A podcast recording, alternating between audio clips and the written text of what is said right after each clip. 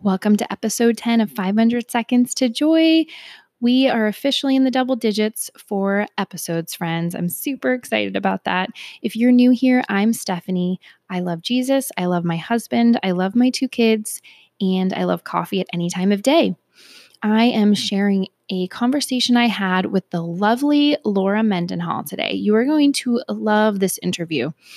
I have been really inspired since we spoke, and this is part one of two part series. So today you are listening to part one of our conversation, and soon you will see part two get published. And if you want to know exactly when that comes out, please subscribe to the podcast and also join the newsletter. I will leave those links in the show notes. So I like to keep it short and sweet. My usual episodes are eight minutes or less, hence the 500 seconds. But interviews go a little longer. I promise they will not go over 20 minutes, though. Most of my listeners are busy moms, so I like to keep it short and sweet. Before we get started, I want to give a shout out to one of my listeners who left me a review on iTunes. This is GMAB135. This listener says, Love this podcast. The one about the phone is really convicting me. Time to make my phone a lot less handy, at least when others are around. Thank you, Steph. And thank you, GMAB135.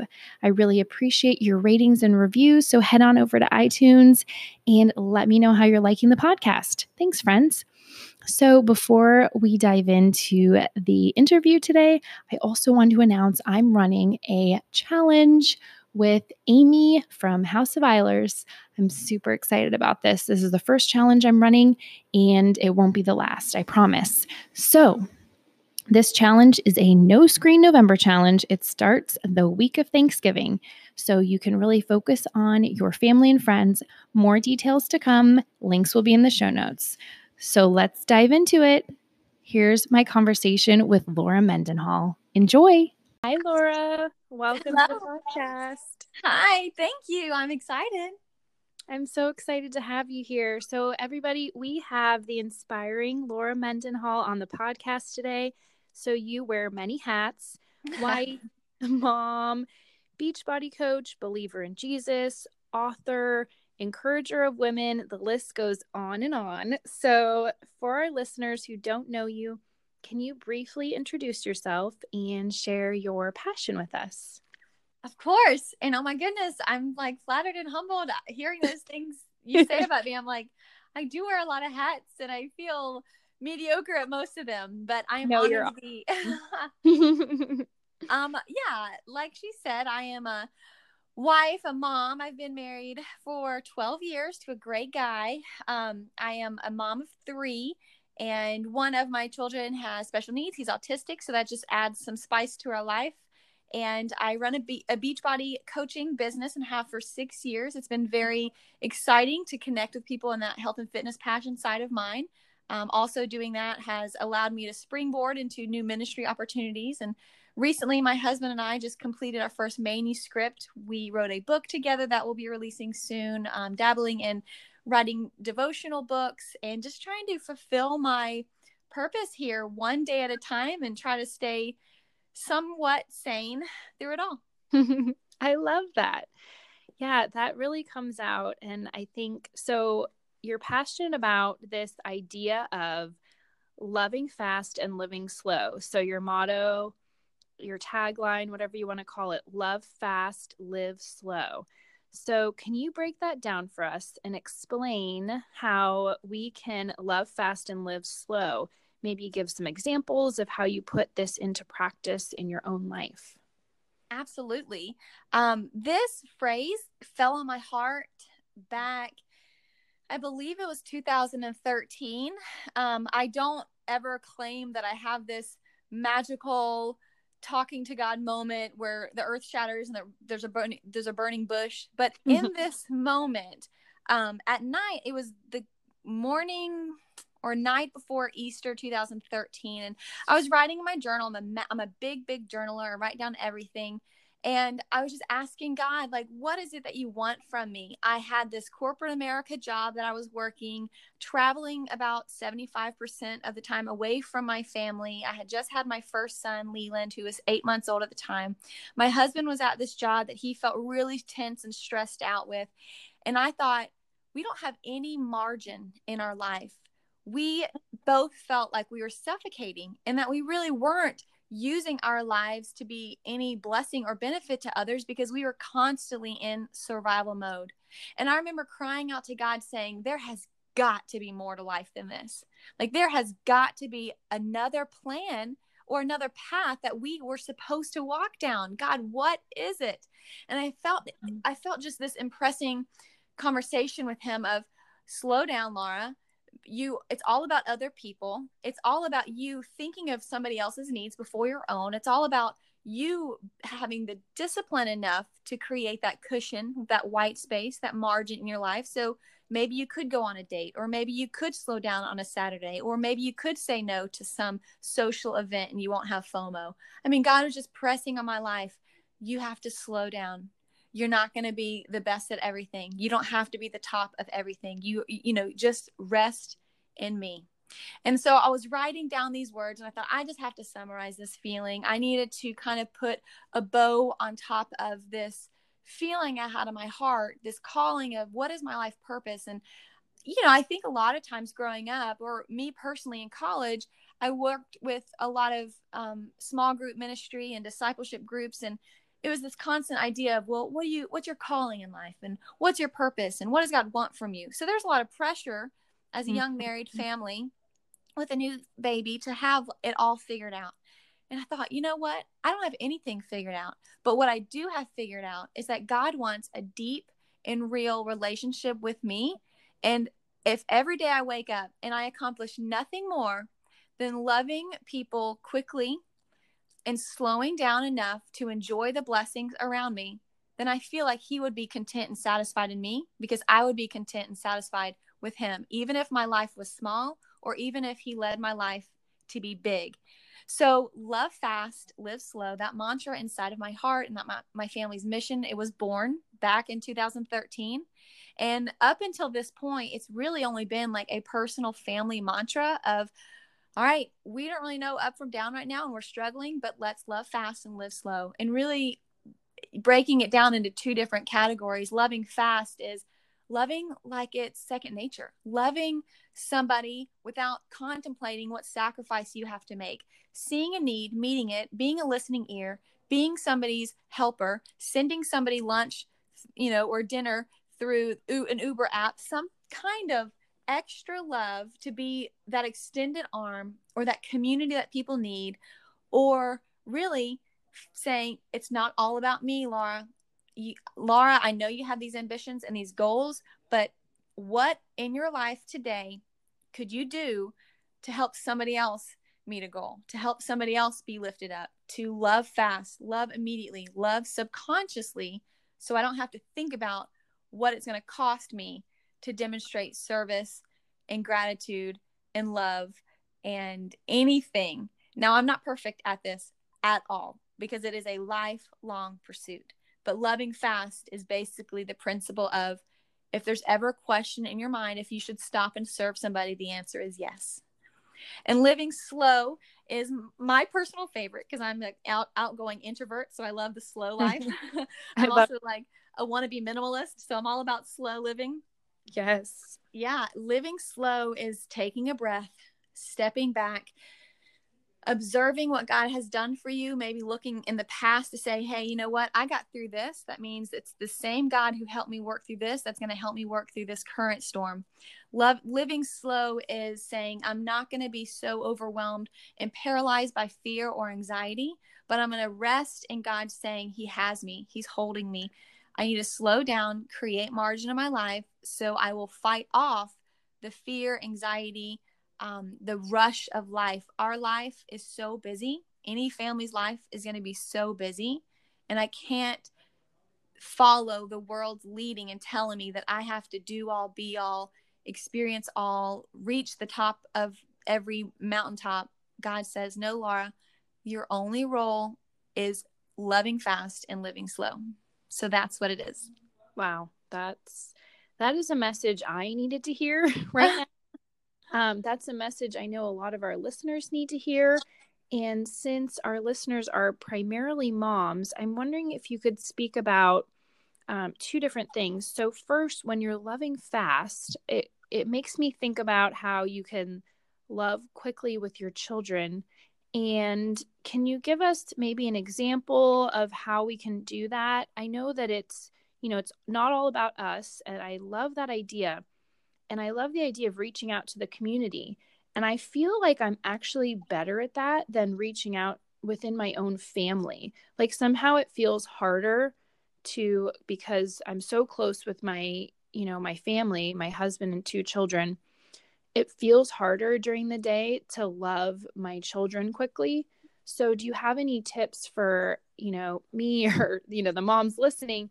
How how do you you know do that in your own life like do you have a practical way you do this or an example that you could share with us how you how you love your children quickly especially in those hard moments with you know those little toddlers who have big emotions yes oh my family we all have big emotions um so i have learned a lot of life lessons through being a mom um, and I learn from my children each uniquely and individually.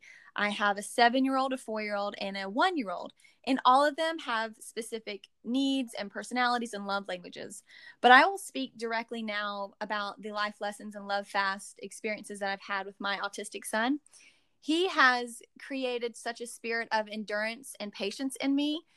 That's hard, especially as a mother, trying to boil down what is it you need? Why do you feel this extreme emotion? And then you actually have to teach a child who is seven and that it was you know developmentally those things should be happening naturally but i've had to go above and beyond and learn to be re- learn to be patient first and foremost but to mm-hmm. respond mm-hmm. in a way that is led with compassion and patience instead of reacting of why did you do this why don't you know this already i told you already not to behave this way you know mommy's rules or instead with somebody who um, is on the spectrum specifically. And I know that this audience is broad, so perhaps some moms can relate and some cannot. But regardless, your children have different developmental milestones, right?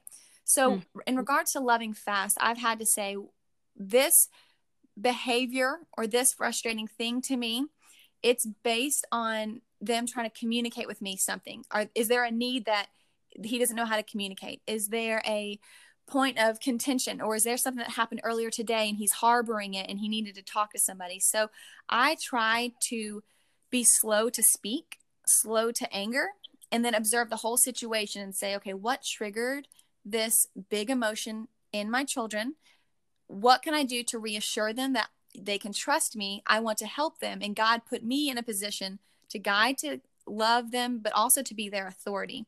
So i have to be like impossibly very challenging. I have to be patient, patient, patient. Anything that they're doing that might be annoying to me, I don't necessarily want to give them a consequence because it's just annoying.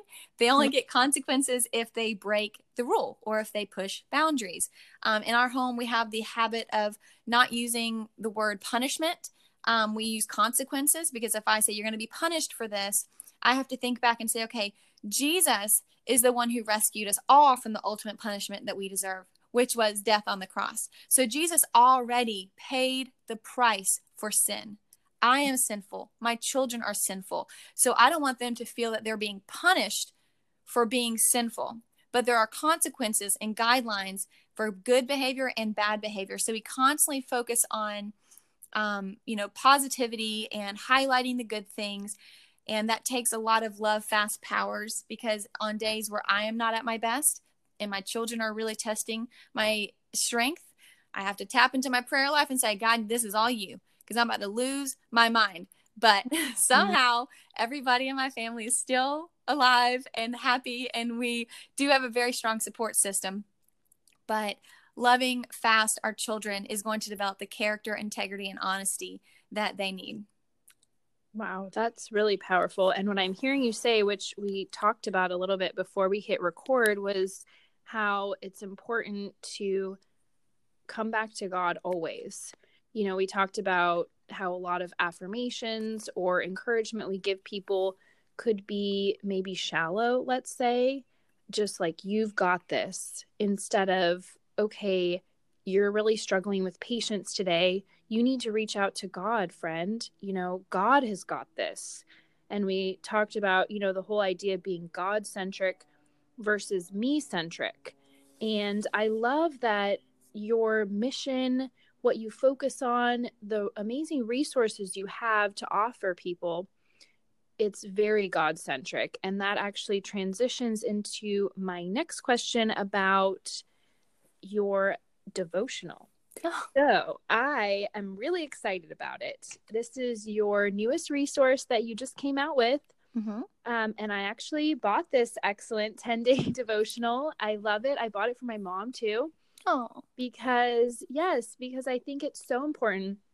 So the devotional is called Hidden Heroes How God Uses Everyday People to Change the World. And wouldn't you say, us moms are we're all everyday people, right? But we're changing the world because we're raising these little people and then they're going to go out and hopefully change the world, right? But that's with God's help. And so, can you talk a little bit about your devotional and um, let people know why they definitely need to go get it? Thank you. I'm really excited about this devotional. It's something that fell on my heart. It was a personal study. I honestly just needed to find these hidden characters in the Bible that are lesser known that really played a massive part in God's kingdom and God's plan and kind of being their own little heroes in their own little circles. And I found 10 people that I really wanted to study a bit more. And I thought, you know, if I need to be reminded about how significant I am, if everything I do is behind the scenes or invisible, then I know that other people probably need that validation as well. So I decided to just throw all my thoughts on this ebook, and um, we, I think it released last month, and it was exciting because the first week, even during the pre-orders, we were able to hit some a couple of top bestsellers lists. and that was really surprising to me because it was something that um, was a personal project, and the fact that it resonated with so many of my friends and family, it made me feel really that God used me. And that is, there's nothing more validating than that. So, Hidden Heroes is really for people who want the reminder that their choices and their diligence to be faithful and walking in obedience, it matters, that it's not unseen, that it doesn't go overlooked by God, that everything that we do matters in the grand scheme of things. And we might not know it this side of heaven, but it has a ripple effect. And honestly, obedience is contagious and it might impact our families, our friends, our churches, the community that we live in. But learning about the lives of these characters in Hidden Heroes gave me a fresh perspective of how every single day matters. I love that. And I think as a stay at home mom personally, and I know stay at home moms listen to this podcast, we need to hear that more and more because I think a lot of what we do during the day and just moms in general, if you work from home, work outside the home, single women, you know, there's so many invisible parts of our day. There's so many hidden things that we do that I think we all need a reminder that God sees it. You know, He sees our efforts, He sees us trying to read our Bible when we're distracted by our toddler who wants our attention and wants to, you know, play with us, which we should definitely do. We should definitely play with them. But, you know, taking that time, even if it's a minute, to to get a scripture passage for the day to kind of give us that strength from God, you know, he sees those efforts. And I think it's a really important message for us women and moms to know that all those little things we do that are hidden, they matter. And um, I really am enjoying your devotional. I, yeah, I love the story from the book of Esther. That's a personal favorite of mine. Um, so, listeners, go check out the book of Esther because that's a really inspiring story.